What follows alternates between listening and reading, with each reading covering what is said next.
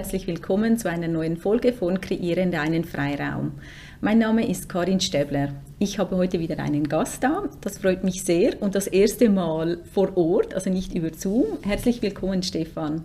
Ja, herzlichen Dank für die Einladung. Ich freue mich, hier sein zu dürfen. Ich freue mich auf das Gespräch. Ja, ich auch. Stefan, stell dich doch gerne kurz vor. Wer bist du? Was machst du? Was ist so deine Leidenschaft? Ui, viele Fragen auf einmal. ich versuche es kurz zu halten. Ähm, das Einfachste ist sicherlich das Berufliche. Ich bin äh, Stresscoach, nenne ich mich. Ich veranstalte Auszeiten, Stressauszeiten für Menschen, die eben Rückzug brauchen, die wieder Klarheit brauchen, die wieder zu sich finden möchten. Auf Basis des, der asiatischen Weisheitslehren, Yoga, Ayurveda, ähm, also Themen wie Achtsamkeit, Meditation, Selbstliebe und so weiter spielen damit rein. Und äh, das mache ich jetzt seit rund ja, zehn Jahren. Mhm. Wer bin ich sonst noch? Begeisterter Snowboarder. Ich liebe die Berge, ich äh, liebe das Leben, liebe Menschen mit großer Freude und umarme das Leben, soweit es geht und das eben auch möglich ist. Schön, schön. So in deinem Leben hat es da einen ganz wichtigen Punkt gegeben, äh, vielleicht einen Entscheid, äh, ein Erlebnis, dass du jetzt da stehst, wo du da, also jetzt stehst. Das war ja nicht immer dein Beruf. War das ein spezieller Moment, der dir gerade da in den Sinn kommt?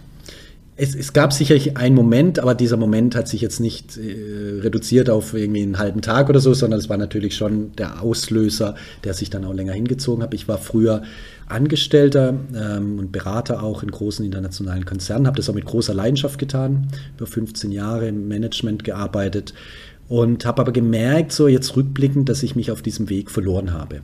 Die Arbeit hat mich erfüllt, war super spannend, international. Ich habe es geliebt, überall in der Weltgeschichte rumzufliegen. Aber ich habe gemerkt, so mit jedem Jahr, mit jeder Karriereschritt und jedem neuen Projekt, das ich so bekommen habe, ähm, dass mir immer mehr die Lust abhanden gekommen ist. Und mhm. äh, dieses Gefühl habe ich relativ schnell immer unterdrückt, weil ähm, es ging ja um was und das war ja mein Leben und meine ganzen Ausbildungen haben ja darauf hingezielt und ähm, saß dann oft in Meetings, was mache ich hier und über was reden wir denn gerade, gibt es denn nichts Wichtigeres im Leben? Ähm, und wie gesagt, war ich da recht gut geübt und trainiert, immer wieder das zu verdrängen. Das ging relativ lange gut, aber irgendwann hat sich auch mein Körper gemeldet. Ich habe immer mehr Stresssymptome bekommen, die das dann auch auf körperlicher Ebene ausgedrückt haben, Schlafstörungen. Irgendwann war ich bei der Zahnärztin, die sagt, sie knirschen massiv mit den Zähnen. Dann hatte ich Rückenschmerzen, dann bin ich ins Fitnessstudio gegangen. Mhm. Dann hatte ich das und dann hatte ich das und habe ich gemerkt, ich werde wieder aggressiv und unausgeglichen, habe ich versucht, da wieder mehr Entspannung reinzubringen. Also ich war immer so in diesem Reaktionsmodus, um gewisse Symptome wegzubekommen aber die Ursache für die Symptome habe ich mir nicht angeschaut. Und das ging dann auch sehr, sehr lange, sieben, acht Jahre, also bis hin zu wirklich massiven Schlafstörungen und massiven Problemen. Und habe ich dann medizinisch durchchecken lassen und von Arzt zu Arzt wurde ich geschickt und alle sagen, wir finden nichts, Sie sind gesund. Da habe ich so, ja, aber da ist doch irgendwas. Nee, nee, nee, haben Sie denn Stress? War dann immer die Frage. Nee, habe ich natürlich nicht. Mhm. Ich habe ja alles im Griff und ich bin ja der Beste und Tollste. Und was hast du, lieber Arzt, eh für eine Ahnung von Stress? So, ne? also eine gewisse Grundarroganz äh, mit eben, wo ich all die Signale ignoriert habe. Und das gipfelte dann äh, in einem Moment, jetzt kommen wir zu deiner Frage, wo tatsächlich nichts mehr ging. Ähm, ich habe eine Gehirnblutung bekommen und diese Gehirnblutung, auch spannend in der Rück, im Rückblick, auch die habe ich nicht ernst genommen. Erstmal, ich war mhm. noch auf Geschäftsreise, ähm, bin dann abends irgendwie vom, vom Laufband auch im Hotel, äh, war ich joggen und bin da runter, so getölpelt, paar Mal, zwei, drei Mal, weil ich daneben getreten bin, dachte, hm, komisch. Dann war ich im Meeting so unkonzentriert und äh, mir ging es dann auch körperlich nicht so gut. Dachte ich, ja, jetzt bin ich krank, jetzt muss ich irgendwie, habe ich so einen grippalen Infekt, muss ich den jetzt halt irgendwie durchstehen mit irgendwelchen Medikamenten, die ich mir dann der Apotheke geholt habe und meine Meetings weiterzumachen. Also ich war immer noch in diesem Kampfmodus, mhm. Verdrängungsmodus. Bin dann auch irgendwie ja, 500 Kilometer mit dem Auto heimgefahren und äh, mit einer Gehirnblutung, also Wahnsinn. Ne? Mhm.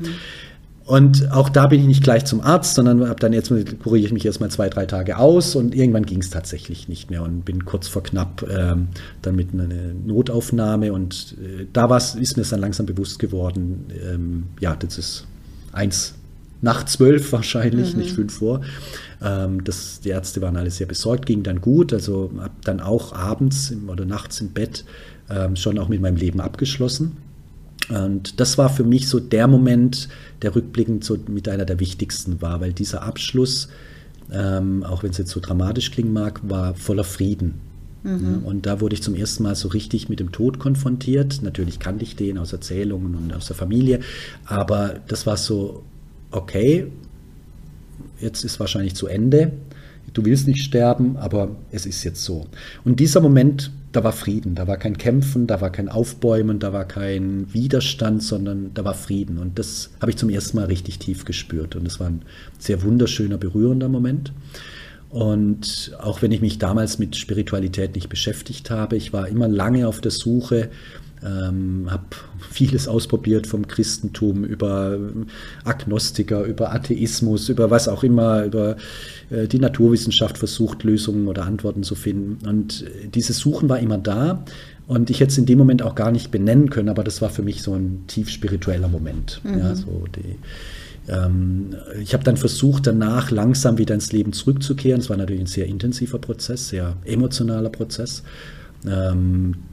Ich habe dann zum ersten Mal in meinem Leben, ähm, als die akute Gefahr überstanden war, aber als es darum ging, so jetzt, ich funktioniere nicht mehr. Ja, mhm, ich konnte drei mhm. Monate nicht rausgehen, ich konnte nicht mal in den Supermarkt gehen, weil einfach diese Sinnesüberreizung zu heftig war. Ich konnte nicht mit Menschen sprechen, kein Buch lesen, gar nichts. Und da habe ich dann so auch Angst gespürt vor der Vergänglichkeit, vor dem Tod und habe wunderbare äh, Therapien und Therapeuten äh, kennenlernen dürfen, ganz viele Therapien mit mir gemacht und bin in diesem, ja, durch diesen Auslöser eben eingestiegen, mich mit mir intensiv zu beschäftigen. Und das war ein sehr intensiver Prozess, also sehr viel Emotionen, höchste Emotionen. Ähm, habe zum ersten Mal auch seit 40 Jahren geweint, aber wirklich jahrelang geweint auf der Yogamatte, alles rausgeweint, alles rausgeschrien. Ähm, und dieser Prozess war sehr heilsam und ist sicherlich noch nicht abgeschlossen, da gibt es immer noch viel zu erkunden. Äh, der hat mich eben zu dem geführt, wo ich heute stehe, ja, zu einem äh, bewussteren Menschen, zu einem wacheren Menschen, auch wenn ich sicherlich noch manchmal schlafe, ähm, aber der eben sich sehr intensiv mit sich auseinandersetzt, ähm, viele Fragen stellt und versucht auch, sich noch besser zu verstehen. Mhm. Was mir jetzt gerade sehr entgegengekommen ist, deine Aussage, dass du Ruhe gespürt hast und keine Angst gehabt hast in diesem Moment vor dem Tod. Was wäre jetzt, wenn du gestorben wärst? So, war da das Gefühl, nicht da habe ich jetzt etwas verpasst im Leben. Weil du doch ja mhm. sagst, du hast ja so viel daran gearbeitet und du hast funktioniert. War dieser Gedanke nicht da in diesem Moment? Nee, war nicht da. Ja. Also es war jetzt nicht so ein Moment, da läuft jetzt mein ganzes Leben vor meinem geistigen Auge ab, mhm, im, Zeitlupen, mhm. äh, im, im, im, Zeitraffer und so.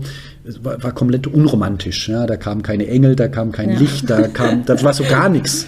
Und genau das, das war dieses des Frieden. Da war auch kein Gedanke, wie du ihn jetzt, also zu Recht natürlich fragst. Da war kein, ja, hätte ich und wäre und soll und so, sondern es war mhm. nichts. Mhm. Es war tiefer Frieden. Mhm. Und dieser tiefe Frieden, der war, war, ganz, ganz still, ganz, ganz fein. Ja. Wunderschöne Erfahrung. Mhm. Und als du dann nachher wieder langsam zurückkommst in dein Leben, wie war da auch der Gedanke oder das Gefühl, ja, du gehst in deinen Beruf zurück? zurück, aber anders? Oder war es für dich klar, das geht nicht mehr? Sehr, sehr gute Frage. Ich habe mich damals noch nicht richtig gespürt. Das heißt, mein Herz oder Bauch oder Intuition oder wie man es immer nennt, für die war es klar, die Antwort. Mhm. Aber mein Kopf war noch im Widerstand. Und der Widerstand war auch jetzt na, rückblickend nachvollziehbar ja, ich habe da meine ganzen Ausbildungen da gemacht, ich habe meine Karriere gemacht, ich verdiene gutes Geld, ich habe den Status, ich habe das Ansehen, ich kann das, was ich tue, mache ich auch gut, ich bin erfolgreich. So, das kann ich doch jetzt nicht alles abgeben. Mhm. Ja. Aber so diese tiefe Stimme, so, nee, Stefan, das ist nicht mehr jetzt der Fall, ja, das ist nicht dein Weg. Die kam dann immer wieder hoch, aber in so im Alltag habe ich die sehr schnell weggedrückt. Und da war Angst natürlich. Angst, wie gestalte ich mein Leben, wenn es denn das jetzt nicht ist, wie sieht das andere Leben aus, was mache ich da? Ähm, und erst durch ja intensive, jahrelange Arbeit, viel mit, ich habe begonnen zu meditieren, ich habe mich mit den asiatischen Philosophiesystemen begonnen, intensiv auseinanderzusetzen. Die alten Schriften gelesen, ähm, viel Familienaufstellung gemacht, meine Biografie aufgeräumt. Erst da ähm, kam so nach und nach dieses, es geht nicht mehr. Und natürlich habe ich es zu Beginn probiert. Ich bin ins Büro wieder gegangen, wurde da auch sehr gut aufgenommen, wurde langsam wieder hingeführt, mhm. ähm, entsprechend meinen körperlichen, mentalen Fähigkeiten. Also super Arbeitgeber. Aber so nach und nach hat sich gezeigt, es geht tatsächlich nicht. Ja, und das große Thema, das ich da erkannt habe, war die Sinnhaftigkeit. Mhm. Das Schlimmste für mich war nicht viel zu arbeiten, Stress zu haben und was weiß ich, viel Verzicht zu üben für die Karriere. Das Schlimmste war, keinen Sinn in meinem Tun zu spüren. Mhm. Und das hat mich mit der, dieser Gehirnblutung in eine tiefe existenzielle Krise gestürzt.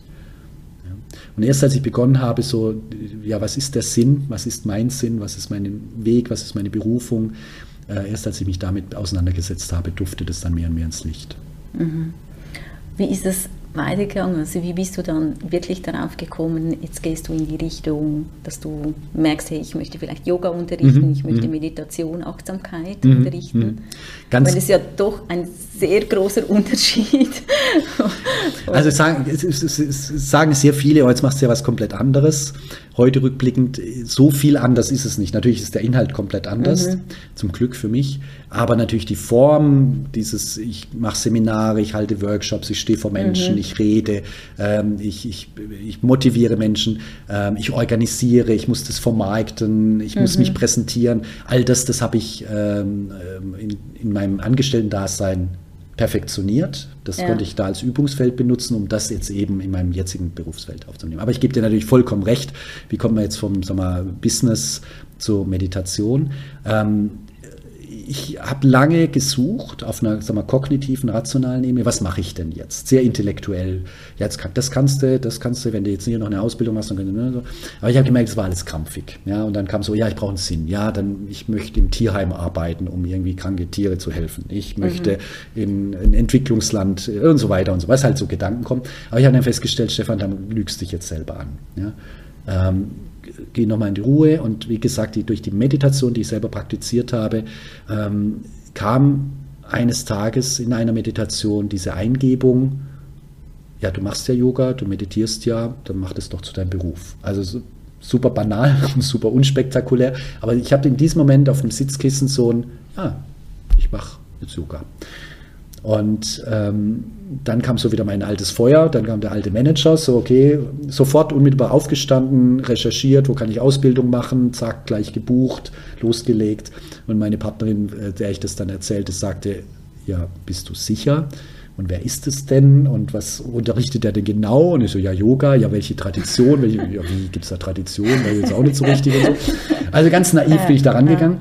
Aber äh, ich, was ich da so gespürt habe, ist so eine Grund, so ein Grundvertrauen, so eine innere Führung. Das mhm. wird schon gut kommen. Auch wenn es mhm. jetzt sehr viele Fragezeichen gibt und sehr viele unbeantwortete Fragen da sind, das wird schon gut kommen. Und da bin ich sehr dankbar für diese immer wiederkehrende Sicherheit. Natürlich gab es auch immer Eruptionen, wo ich dann vieles in Frage gestellt habe, ist ja verständlich, das möchte ich nicht äh, verneinen.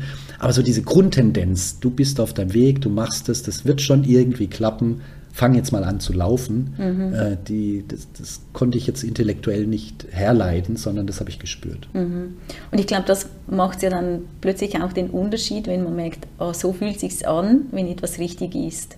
Und das ist aber schwierig zu beschreiben, wenn man weiß, hey, das ist jetzt das. Und man kann jetzt eben, wenn jemand fragt, ja, ja wieso? Es gibt ja wie etwas Größeres, dass man dann spürt, hey, da, so fühlt es sich an. Mhm. Dass das so ein ganz tiefes Gefühl ja. ist. Oder? Und äh, ich, äh, vielen Dank sehe ich genauso. Gleichwohl möchte ich natürlich meine Geschichte jetzt relativieren. Also das ist jetzt nicht so alles Kinderponyhof gewesen. Das ist schon viel Irrungen, Wirrungen, Verlaufen, nochmal im Kreis drehen und so. Also ähm, die, diese Erfahrung musste ich auch sammeln und die waren natürlich auch wichtig. Ja. Mhm. Also ich persönlich bewundere Menschen, die sagen, ich hatte irgendwann eine Eingebung mit 13 und dann wusste ich, ich werde Tierärztin und das mache ich bis zu meinem Lebensende und dann bin ich glücklich, finde ich wunderbar. Ähm, ich glaube, das Leben ist schon auch mit Erfahrung sammeln, ja. ausprobieren, Fehler machen, merken, etwas geht nicht, dafür merken, aha, das geht ja, ah, da ist Potenzial, das habe ich vielleicht übersehen, da, das entwickle ich mehr. Äh, und so war es auch auf meinem jetzt äh, beruflichen Weg in meiner Selbstständigkeit, mhm. ganz klar. Viel Trial and Error, viel. Aber die Grundrichtung, die Grundrichtung war, das passt schon, das, das ist dein Ding so. Genau. Ja. Und ich glaube, das ist es, dass man ja plötzlich spürt, Also man kommt so aus einem vorgefertigten Weg. Also ja, man macht Ausbildung und ja, man geht weiter, studiert und hm, es geht weiter, es geht die Karriereleiter weiter oder von einem Job zum anderen. Und dann plötzlich fällt ja wieder das Konstrukt weg. Und ich glaube, das ist ja dann der Leid. Das Leidgefühl ist ja, glaube ich, genau das Gefühl, was du hast, eben auch wenn es turbulent ist, wenn es ein Ausprobieren ist. Aber es ist ja plötzlich nicht mehr von außen die Struktur, sondern das Innen das Gefühl, das einem leidet. Also so habe ich das empfunden, dass ich gemerkt habe, ja, ich habe einfach meinen Job gemacht, bin immer weiter, bin immer besser geworden. Das hat mir von außen der Leitfaden gegeben, aber jetzt gibt es wie so ein inneres Gefühl mit allen Hindernissen. Ich glaube, das ist so auch das Ungewohnte für die Menschen, oder? Also wie empfindest du das? Dass es, dass es wie der, der eigene Weg nicht mehr eben vorgefertigt ist, man macht es so, sondern du musst es ein Gefühl haben und dann gehst du los und machst deine Erfahrungen. Ja, ähm, unterschreibe ich mit der Anmerkung, zumindest jetzt für mich, ich bin der Meinung, dass wir Menschen fast ausschließlich nur über Druck funktionieren und Schmerz. Das heißt, wir brauchen von außen einen Impuls, der uns aus dieser Komfortzone, in der wir uns befinden, mhm. herausholt. Und das ist eben in der Regel eine schmerzhafte Erfahrung, mhm. Ein Unfall, eine Krankheit, der Partner verlässt mich, äh, was auch immer, ich scheitere irgendwie finanziell, keine Ahnung, ich weiß es nicht. Aber irgendwas passiert und das rüttelt mich auf und holt mich eben aus dieser Komfortzone mhm. raus. Weil vorher war es ja okay. Ich war vielleicht ein bisschen unzufrieden und ja, das könnte besser sein. Aber irgendwie hat es ja geklappt. Das war so, ich habe mich hingelegt in meinen Plüschsessel und so das Leben lief dann so irgendwie. Mhm. Und erst, wenn ich eben gezwungen bin, diesen Plüschsessel zu verlassen und eben im Schleudergang durchgeschleudert werde, der sehr oft sehr intensiv ist, sehr schmerzhaft ist, wehtut, sehr viele Fragen aufwirft, für sehr viel Unsicherheit, sehr viel Ängste, erst dann habe ich die Chance, mich auch näher und intensiver mit mir auseinanderzusetzen. Es mag natürlich Ausnahmen geben, ganz klar, aber das ist so meine Beobachtung. Ich brauche diesen Druck von außen, diese schmerzhafte Erfahrung, um hinzuschauen, um mhm. aufzuwachen. Mhm. Ich glaube, ganz viele Menschen, so wie ich früher, die schlafen. Sie schlafen. Mhm. Sie haben sich eingebettet in einem, ja, passt schon, das ist jetzt so meine Partner. Ich meine jetzt nicht despektierlich den Zuhörern yeah. und Zuhörern gegenüber, sollten sie sich in der Position befinden, bitte ich falsch verstehen. Also, da ist mein Partner, das sind meine Kinder, das ist mein Häuschen, meine Wohnung, mein Job und so, und das passt ja alles und so. Ja, irgendwie könnte es ein bisschen besser sein, aber es passt. So. Mhm. Und erst, wenn irgendwas mich mal richtig durcheinander schüttelt, habe ich die Chance, dahin zu schauen. Und das ist eben, wie gesagt, ein, ein Prozess, der Kraft braucht, der Mut braucht, der Ausdauer braucht und halt auch so, ich will es auch tatsächlich. Mhm. Ja. Eben, das ist ja wirklich das, was ich durch alle Gespräche jetzt durchführe. Es hat immer einen Moment gegeben, wo vielleicht der Körper oder irgendetwas von außen die Menschen gestoppt hat. Und erst dann ist der Wechsel passiert. Und das beschäftigt mich schon auch noch. Muss es wirklich so weit kommen? Bei mir war es auch so. Ich spürte ja eben, es war okay, es war alles nett, es war schön eingesessen, aber es hat mich nicht glücklich gemacht. Und ich wusste zuerst, warum jetzt? Es ist doch alles eigentlich, oh ja, okay. Und das war jetzt bei jedem Gespräch eigentlich so. Und hast du das Gefühl, es geht nicht anders? Weil es ist ja irgendwie wie, wir arbeiten ja so gegen uns, also wir treiben uns so weit, bis der Körper wirklich Stopp sagt und erst dann kommen wir ins Handeln. Warum kommen wir nicht früher ins Handeln? Spürst du das? Also es ist eine sehr, sehr gute, sehr wichtige Frage. Ich kann sie nicht beantworten. Ich weiß es nicht, ob es anders geht. Ja, sicher, also es gibt sicherlich äh, Charaktere oder Persönlichkeiten, die vielleicht schon früher da drauf kommen. Ich will es jetzt hier den Hörerinnen und Hörern nicht zu sehr, also sie nicht überstrapazieren. Da sind mal meine Sachen sind so karmischen Diskussionen, mhm. ähm, ähm, je nach Weltbild. Aber jetzt in meinem Weltbild glaube ich schon an Samskara, an das Lebensrad und eben halt dann an Karma, diese Wiedergeburt und dass ich eben entsprechende Aufgaben dann immer entsprechend mhm. mitnehme.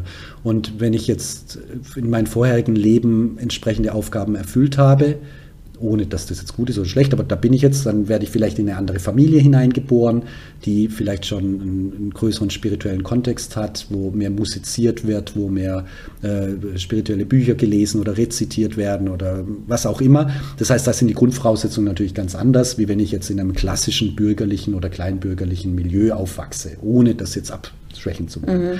Das wäre jetzt der Versuch meiner Erklärung, aber wie gesagt, das ist jetzt ein Thema, das wahrscheinlich die, ein bisschen zu weit geht für diesen Podcast. Ähm, ich glaube, die Frage, ja, ob es das braucht oder nicht, ist eine berechtigte Frage, aber ich glaube, sie ist gar nicht so wichtig. Wichtig ist ja, es geschieht, wenn es geschehen soll. Ja? Und wenn es mhm. nicht geschehen soll, ist das auch vollkommen in Ordnung. Also das heißt nicht, ich glaube nicht, dass jetzt jeder auf seine spirituelle Entwicklungsreise gehen muss sondern jeder ist so weit in dem Leben, wie er gerade steht. Mhm. Und ich habe 40 mhm. Jahre lang geschlafen, habe mich betäubt, habe meine ganzen Schmerzen, meine ganze ähm, ähm, doch sehr schwierige Biografie eben abgelenkt durch viel Alkohol, viel Ausgehen, viel Partys machen äh, und andere Ablenkungsmöglichkeiten. Und das ist auch okay, weil das zu, der Zeitpunkt, zu dem Zeitpunkt richtig war. Mhm. Da war ich noch nicht so weit. Mhm.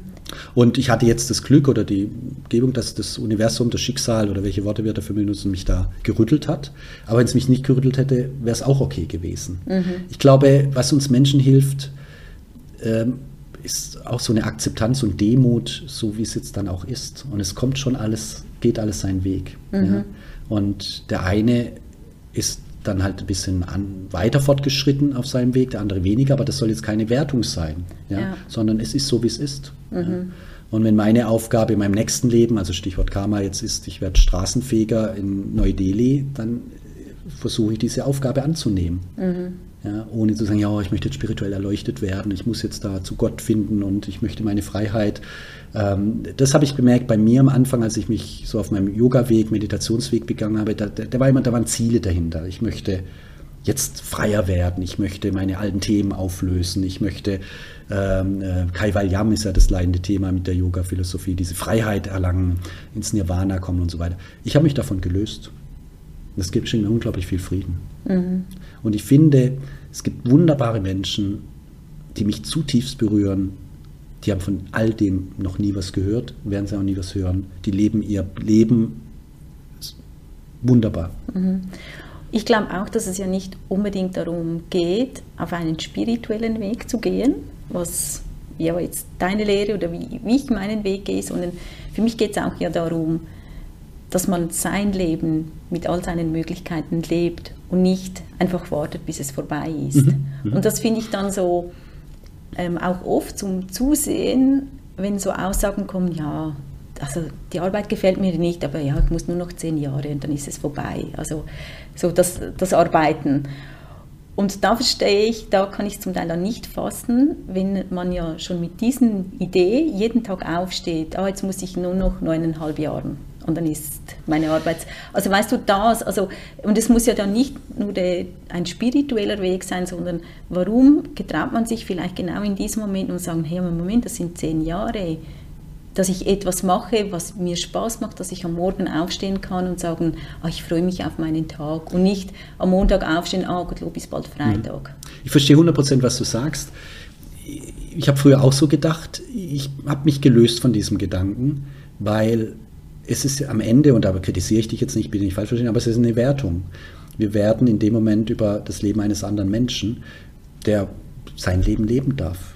Ja? Und mhm. wenn und das klingt so ein bisschen überheblich, ja, ich als spiritueller Mensch habe verstanden, wie das Leben funktioniert und der andere hat es nicht. Nein, überhaupt nicht. In keinster Weise möchte ich das zum Ausdruck bringen. Aber ich bin der Meinung, wenn das noch nicht die Zeit ist für dieses geschilderte mhm. Beispiel, mhm. für dieses mhm. Leben, dann ist das okay. Dann ist das vollkommen okay. Mhm. Ja? Ich projiziere jetzt in dem Moment so mein Weltbild, meine Erfahrungen, meine Vorstellungen auf etwas anderes, mhm. auf, ein, auf ein mhm. Leben von einem anderen.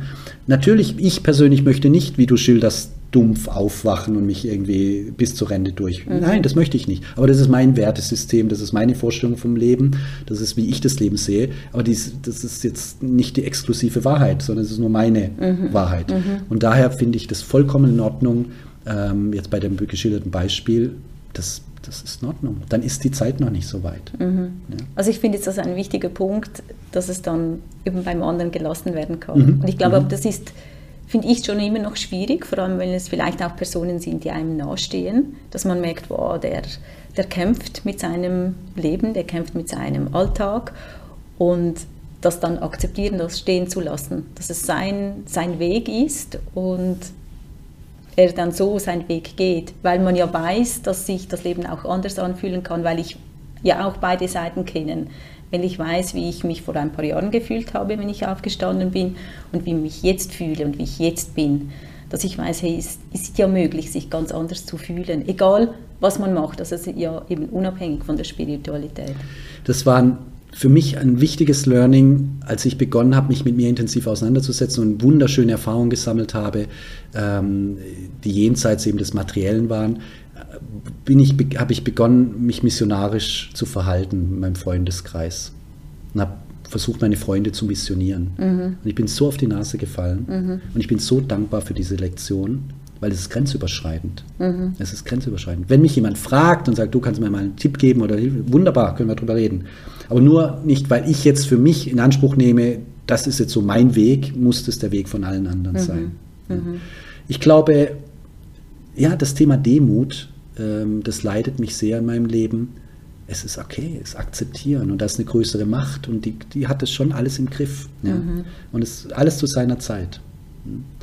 Und ich freue mich über jeden Menschen, der erwacht, der sich reflektiert, der sich mit sich auseinandersetzt, der Fragen stellt, finde ich wunderbar. Aber es ist auch wunderbar, wenn sich Menschen betäuben und ihr Leben leben und das meine ich nicht überheblich, sondern mhm. dann ist es gut. Dann, ja, sie könnten mehr machen, sie hätten vielleicht mehr Potenzial, aber das ist jetzt meine Meinung, das ist mein Weltbild, das darf ich nicht, möchte ich nicht mhm. über jemanden drüber stülpern. Mhm. Ja. ja. ich finde das ein, ein spannender Punkt, eben dann, dann ist es jetzt seine Aufgabe im Moment, ja. so zu leben. Es gibt Sonst würde es wahrscheinlich ja ändern. Es gibt eine schöne Anekdote, die ich immer wieder höre, wenn Menschen ins Ashram gehen und sagen, oh, ich bin hier ganz weit vorne dabei mit der Meditation, jetzt möchte ich noch weiter gehen und so. Und ja, ich bin jetzt hier im Ashram und jetzt Vollgas. Und der Meister sagt, genau, und deswegen fegst du jetzt mal zwei Wochen mhm. den Boden und meditierst genau. mal nicht. Ja? Mhm. Lasst uns mal alle wieder auf den Boden kommen. Mhm. Ich glaube, das wird uns allen gut tun. Das ist gut. Das merke ich oft in diesen spirituellen Kreisen, in denen ich mich bewege. Es gibt ganz, ganz wunder, wunder, wunderschöne Menschen, die mich tief berühren. Aber es gibt auch so eine, ja, ich weiß es, du, du bist ja noch nicht so weit, ja, Attitüde. Genau. Und das finde ich sehr gefährlich. Mhm. Das finde ich sehr gefährlich. Ja, das finde ich auch, weil es baut ja nur wieder ein anderes System ja, aus. Also es kommt von, du gehst dann von einem System ins andere und das genau. stimmt ja dann nicht. Ja. Wir dürfen, glaube ich, einer größeren Macht vertrauen, dass die das schon alles im Griff hat. Mhm. Und ich glaube, das ist ja auch die Herausforderung für uns, das überhaupt mal zu spüren, dass da vielleicht noch etwas anderes gibt. Also wir haben doch oft das Gefühl, wir sind so allwissend und dann plötzlich merkst du, Moment, aber wir wissen so viel nicht. Wenn du das mal spürst, und das finde ich auch ganz schwierig, das zu erklären, wenn man spürt, hey, was, was ist da noch hinter dem Mensch oder im Mensch, dass da noch ganz andere Energien da sind, dass du merkst, hey, wir sind so klein, wir haben ja, wir sind irgendein Punkt und es gibt viel, viel mehr Energien wieder, als wir. Mhm, mhm. Und gleichzeitig, zumindest ist jetzt mein Weltbild, meine Erfahrung steckt auch das Göttliche in uns und mhm. dadurch sind wir auch unglaublich groß. Ja, ja. genau. Ja. Ich glaube, das große Thema, zumindest das beschäftigt mich ja im Yoga, wenn ich den Yoga versuche zu erforschen und zu erkunden, ähm, da sind wir halt sehr schnell beim Ego, bei unserem Chitta, mhm. wie es der Yoga nennt, der Geist, mit all seinen Gedanken, mit seinen Vorstellungen, seinen Wünschen, seinen Prägungen.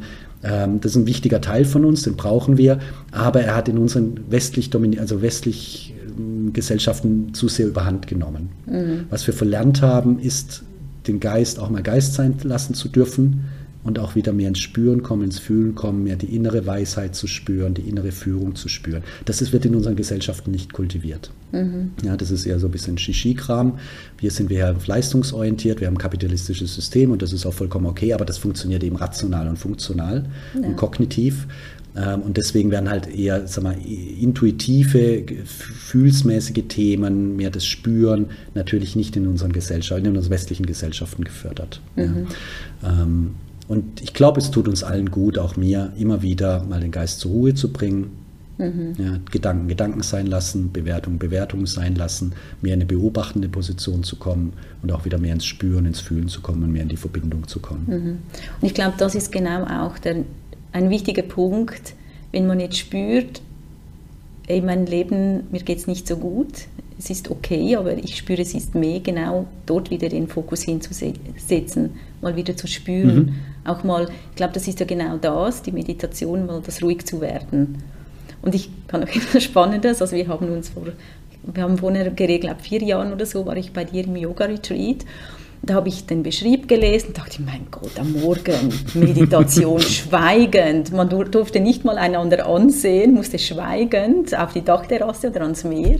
Da dachte ich, mein Gott, wie schrecklich. Aber was ich dann nach Hause genommen habe, ist die Meditation. Also seit dort gehört das wirklich zu meinem Leben. Also dass ich auch dort wie den Moment das erste Mal gefunden habe, hey, wie schön das ist, einfach mal ruhig zu werden und das mal zu spüren, hey, was, wie fühle ich mich, was geht in mir wirklich vor. Ich finde das wirklich, das kommt mir so viel in den Sinn, wo ich wirklich dachte, nein, das ist so schrecklich und jetzt gehört es zu meinem Leben. Oder? Und ich glaube, das ist auch der Punkt für die Menschen, wo jetzt auch zuhören vielleicht und spüren, wow, hey, ist, mir geht es vielleicht nicht so gut, es ist viel los, genau diesen Punkt einfach mal ruhig zu werden. Oder? Und nach ihnen zu hören. Hm. Ja. Gib dir mit allem recht, was du sagst bei einem, dem letzten, vorletzten Wort möchte ich widersprechen. Einfach. ja, gut. Ja, einfach ist es nicht. Einfach ist es nicht. Nein. Es ist sicherlich, also für mich zumindest, ja, lebenslanges Lernen. Ja. Mhm. Lebenslanges Lernen. Immer wieder, immer wieder üben, üben, üben. Und dann gibt es Tage, da läuft es besser und dann gibt es Tage, da haut es sich wieder voll rein und ähm, ja, ich versuche immer mehr spielerisch auch. Früher war ich sehr streng, ich habe dann die Schriften gelesen, habe Mantras rezitiert, habe das bum, bum, bum und so geht's. Und, und, also mehr das Spielerische kultivieren, mhm. auch mehr die, die, die Nachsicht mit sich selbst, dieses Absichtslose. Ich darf meditieren ohne jegliche Absicht. Ich muss nichts erreichen, das ist ja das Traumhafte in der genau. Meditation. Genau. Und ich muss jetzt nicht erleuchtet werden, sondern ich darf genauso dumpf irgendwie dann abends äh, irgendwie eine Fernsehserie anschauen. Das darf alles sein. Da gibt es ganz viel für mich um das Thema Selbstliebe, Selbstannahme, Selbstakzeptanz. Ähm, wir sind wunderbare Menschen. Wir sind wunderbare Wesen. Wir mhm. haben alle unsere Stärken, wir haben unsere Schattenseiten, wir haben unsere Macken. Das dürfen wir alles integrieren. Wir mhm. dürfen da wachsen, wir dürfen lernen, wir dürfen uns überlegen, was wir da verändern wollen. Aber dass wir mit mehr Leichtigkeit an, daran gehen, mhm. mehr, mehr Fröhlichkeit, weniger Verbissenheit, dass wir uns selber verzeihen können, dass wir uns selber über uns selber lachen dürfen, über uns selber in den Arm nehmen dürfen. Ich glaube, das ist wichtig auch, ja? dass wir mehr in die Selbstliebe gehen. Und ganz viele Menschen, ich habe mich früher auch nicht geliebt, ganz im Gegenteil, ich war im harten Kampf mit mir selbst. Das spiegelt sich sofort in der Umwelt wieder. Mhm. In den Widerständen, in den Konflikten und so weiter und so weiter. Und je mehr wir zu uns kommen, uns annehmen können, uns akzeptieren können, uns lieben können. Und Liebe meine ich jetzt nicht so ein romantisches Rosamunde Pilcher, sondern wirklich so eine, eine göttliche, mhm. universelle Liebe kommen, ähm, desto leichter wird das Leben und desto mehr dürfen wir uns dem hingeben und mit dem Leben fließen. Mhm, mhm. Jetzt vielleicht gerade noch, kannst du das göttliche, universelle Liebe, wenn jetzt jemand denkt, hey, was ist das? Kannst du es in vielleicht noch einfachere Worte fassen? Nee. Gut. Nein, äh, nee, eine wichtige Frage. Ähm, klar, jetzt, jetzt, jetzt äh, komme ich hier natürlich von irgendwie sicherlich scheinbar strangen Ansichten hier, äh, wenn man sich dafür nicht geöffnet hat. Ich möchte, es sind Worte. Ich lese gerade das äh, wunderbare Buch von äh, Walsh, Gespräch mit Gott, Gespräche mit Gott, mhm. ein tief berührendes Buch. Und da spricht Gott zu ihm und sagt, Worte ist das allerletzte, weil Worte sind, mhm. können nicht zum Ausdruck bringen. Ja. ja. Sie können ansatzweise das annähernd beschreiben. Ich finde, das geht ums Fühlen, ums Spüren, um die Erfahrung. Das ist die Essenz. Und ich kann jetzt hier zehn Minuten versuchen, göttliche Liebe zu beschreiben. Es wird scheitern. Ich glaube, da darf jeder, der sich dafür öffnet, darauf einlassen, wenn er möchte, den Frieden zu spüren. Und den muss ich nicht nur auf dem Meditationskissen spüren, sondern wenn ich irgendwo in der Natur bin, wenn ich den Sonnenaufgang sehe, Momente, die mich berühren. Mhm. Und sei es der Bettler, der äh, dem ich irgendwie was gebe und er bedankt sich, was auch immer, keine Ahnung. Ich glaube, das ist die göttliche Liebe. Momente, wo ich tief berührt werde, wo ich merke, und wenn es nur für einen ganz, ganz kurzen Moment ähm, ähm, da ist, ein Bruchteil einer Sekunde, jetzt ist alles in Ordnung. Mhm. Ja, da ist Frieden, da ist Ruhe, da ist das Vertrauen, ich darf mich fallen lassen, es ist alles in Ordnung. Mhm. Ja, das, da kommen wir einher mit dieser Erfahrung, die ich sammeln durfte, erfahren durfte im Krankenhausbett, das war für einen Bruchteil einer Sekunde dieser Moment. Ja, ohne zu beschreiben, was ist jetzt genau und was passiert jetzt und so, sondern es ist da. Ja. Und diese Momente, die sind still. Mhm. Die sind ganz, ganz, ganz still, ganz ruhig. Und deswegen kriegen wir sie so wenig mit in unseren Gesellschaften, mhm. weil wir ein viel zu lautes Leben führen. Wir reden viel zu viel, wir ballern uns voll mit Medien, mit Internet, Social Media, whatever, Gespräche und so weiter und so weiter. Diese Stille, diese Ruhe, wo das stattfindet, gibt es kaum noch. Mhm. Und gleichzeitig ist eine große Sehnsucht, zumindest sehe ich das so, von Menschen, die immer mehr in die Natur wollen, die raus wollen, die in die Ruhe wollen, ne? am Wochenende, die, die fliehen, weil sie spüren, da ist etwas. Mhm. Ne? Und daher kann ich deine Frage leider nicht beantworten.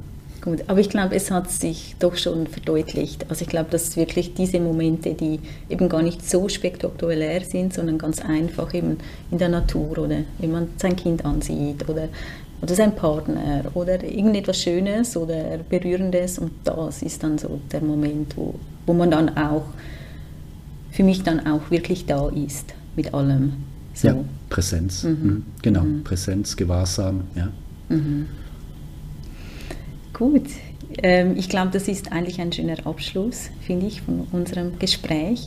Jetzt, wenn man findet, hey, ich möchte mit dir in Kontakt kommen, wo findet man dich am einfachsten? Also ich werde es dann sicher auch noch verlinken, aber ja, vielleicht, dass du sagst, wo man dich am einfachsten findest, auf Social Media oder Webseite oder so.